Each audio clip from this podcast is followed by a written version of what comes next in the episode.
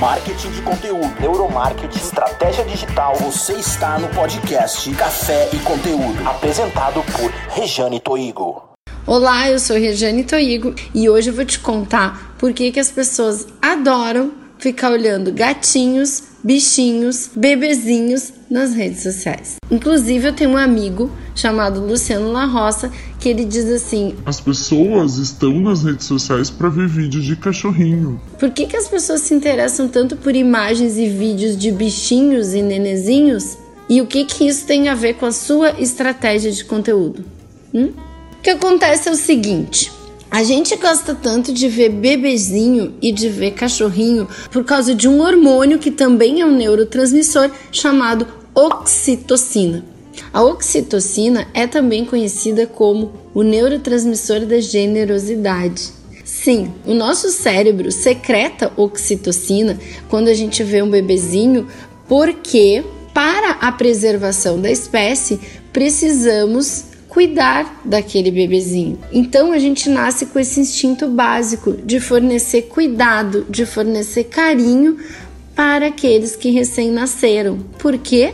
Porque eles precisam sobreviver, eles precisam de ajuda para manter a espécie viva. Olha como a natureza é sábia. Se a gente não tivesse esse instinto de cuidar dos bebezinhos, os bebezinhos teriam menor chances de sobrevivência. E isso se estende aos bebezinhos de todas as espécies. O cachorro é um animal doméstico. Se ele viver próximo dos seres humanos, ele vai ter mais chance de ganhar comidinha. Logo, a vida dele vai ser mais fácil, ele vai ter mais chance de se reproduzir e de produzir novos cãezinhos. Então, a natureza é muito sábia e o cachorro tem essa carinha de queridinho para que o homem lhe dê atenção, para que o homem lhe dê alimento. E isso ele faz por causa da oxitocina.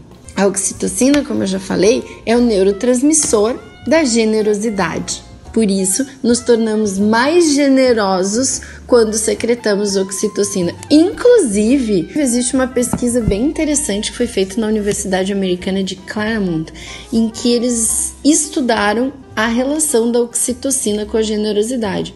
E eles observaram que os voluntários que receberam doses desse hormônio na veia ou por aspiração, aspiraram oxitocina, durante os testes eles se mostraram mais propensos a doar maiores quantidades de dinheiro do que aqueles que não tinham recebido as doses de oxitocina. Então, a oxitocina que é produzida pela hipófise e armazenada no hipotálamo, ela pode ser secretada na mente do usuário quando ele toma contato com o nosso conteúdo. Olha que lindo! Ah, Regiane, você está dizendo para usar cachorrinhos e gatinhos? Não exatamente. Eu só estou dizendo que se você utilizar no seu conteúdo, de preferência no conteúdo de atração, imagens e vídeos que secretam oxitocina no seu pretenso cliente, é possível que ele fique mais generoso e que ele lembre mais de você de uma forma carinhosa e especial. Então, caros amigos, pensem em alguma coisa que tenha conexão com o seu produto, com a sua empresa, mas que seja fofa, que seja querida, que leve a mente das pessoas que enxergarem aquela imagem, que enxergarem o seu conteúdo, a ter aquele sentimento assim, oh, sabe? Aquele oh de querido, me emocionei.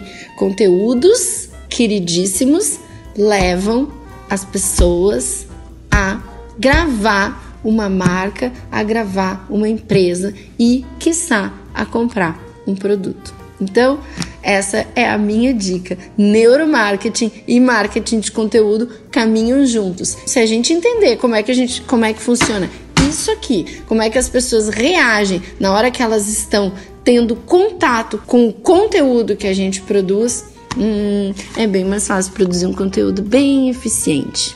Hum, neurobeijo, cheio de oxitocina e até a semana que vem.